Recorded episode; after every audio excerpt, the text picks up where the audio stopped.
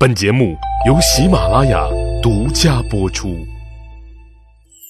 有用的陪伴，十里铺人民广播电台，您身边最贴心的温暖励志小伙伴儿。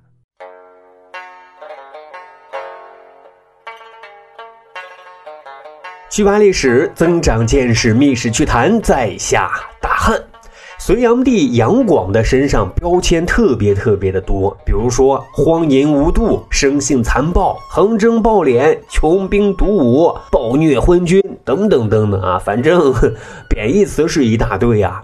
不过，虽然说隋亡于他，但是史学界一大批专家学者还是很积极肯定隋炀帝的作为的，特别指出啊，我们现在脑海所勾勒的隋炀帝形象，也许。是唐王朝啊，按照惯例去贬低前朝的惯用做法。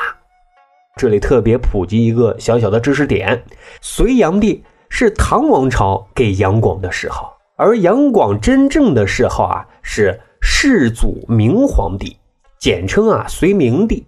因此，真实的杨广很有可能是有着雄心壮志、卓有作为的一代帝王。比如说，他开创了这个进士科，开辟了下层阶级向上的这种大通道，修大运河。虽然说弊在当代，但是功在千秋啊。他东征西讨，让全民皆兵，但客观的啊，却开疆扩土五万里，令四夷是臣服的。天朝上国的意识形态就是在这个时候形成的。除此之外呢？杨广的文学素养也是非常高的啊，《隋书》记载杨广好学善属文，比如说《饮马长城窟行》《白马篇》，这些呢都是千古名章，被后世啊不断赞誉的。当然啊，人无完人，即使啊杨广再怎么英明神武，再威武雄壮，但是隋亡于二世是不争的事实啊。不过啊，从历史的夹缝里，我们还可以窥见杨广啊，还是一个喜欢科技创新的达人啊。他甚至是推动古代人工智能的开拓者啊。《隋书》记载了这么一个小故事啊：从小啊就喜欢文学的杨广，十三岁那年呢被立为晋王，哎，次年呢他就娶了一个媳妇儿。但他没想到啊，媳妇儿跟他一样，也是一个文学爱好者。杨广啊，甚是欢喜。从此俩人啊，就一起谈情说爱，聊文学。哈，后来呢，杨广被立为太子，但大多数时间啊，都是待在扬州的。在此期间啊，他招纳了百余位有才学之士，充当晋王府的智囊团。这智囊团的领头雁啊，名叫柳变。柳变这个人啊，才思敏捷，文学造诣很高啊。杨广每次完成一篇大作啊，总要让柳变先给润色提升，之后才肯拿出来啊，让其他人欣赏。就这样，杨广跟柳变是建立了非常深厚的革命友谊呀。后来，杨广继帝位之后，每次与嫔妃饮酒作乐，也都会邀请柳变一起来参加。史书形容，帝每与嫔后对酒，时逢兴会。折遣命之志，与同榻共席，恩若有朋。可是问题就来了，杨广啊，特别喜欢跟柳变喝完酒聊人生的感觉，他恨不得啊，每天都把柳变招进来跟自己召开这个卧谈会。可是老大半夜的把人家柳变招进宫来，总是不妥啊。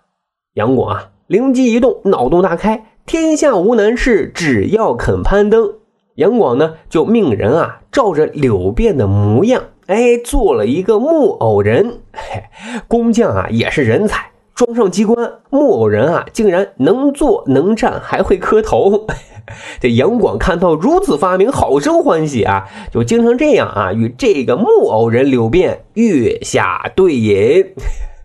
这里啊，还特别提醒一句。就杨广啊，作为文学青年，喝酒也是其创作的灵感。但他喝的酒啊，除了一般的酒之外啊，竟然还有自己按照胡人的酿酒工艺和配方酿造了一种名为玉蟹的酒啊。经后世考证啊，这酒类似于现在的葡萄酒。还不得不说啊，杨广还真的是很热爱生活的呀。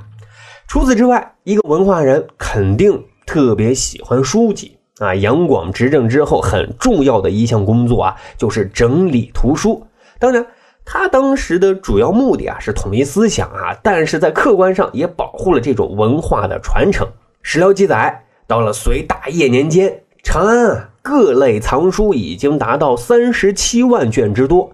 隋炀帝曾倡导修撰的图书包括经书、文章、兵、农、地理、医。卜等等等等啊，就是说涉及的领域十分的广泛。除此之外，他还倡导啊编写过关于音乐、车马等内容的工具书。那问题来了，这么多书藏哪呢？别着急啊，隋炀帝人家早已经安排好了，《资治通鉴》记载了隋炀帝命人建造的全自动国家图书馆的样子。哎，史书中是这样子描述的。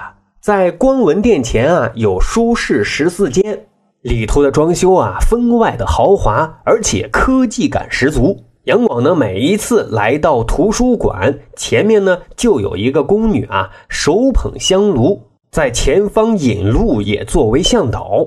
当踩到开关的时候啊，飞仙就会降下来，紧慢升起。这个时候啊，图书馆的窗户和书柜的门就会自动打开。这里的飞仙实际上就是图书室的自动门控制装置，杨广呢就可以畅游在书海。等离开图书室，再踩踏机关，则一切回到原来的样子。那对于这个科技感十足又很气派的皇家图书馆，杨广啊自然很满意。作为科技达人，杨广啊还一直关注着古代航天航空领域。有一年啊，有一个科技大牛，名字叫耿寻。成功复制出了张衡测量天体位置的浑天仪，并且进行了技术改进，不用人力，由流动的水啊提供动力。杨广啊很高兴啊，赶紧安排人啊去验收检验。结果呢，日月星三辰度数啊昼夜不停的运转，竟然毫厘不差。紧接着呢，他又安排耿寻和于文凯啊，依照北魏道士李兰发明的秤漏。研制新的人工智能计时仪器啊！这里简单的介绍一下，秤漏是一种特殊类型的刻漏，是用秤称量流入受水壶中水的重量来进行计时的一种仪器。接到任务之后呢，耿寻和于文凯啊就没日没夜的进行科技攻关，最终啊成功的研制出了新一代的秤漏哈。自此，改进后的秤漏二点零版本啊就成为皇家的计时器啊。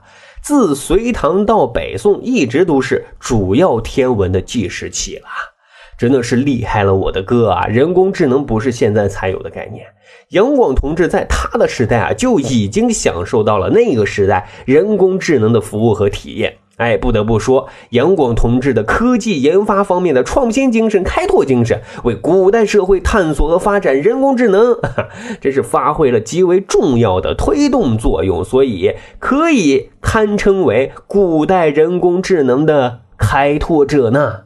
好，长见识，长谈资，这就是咱今天的密史趣谈。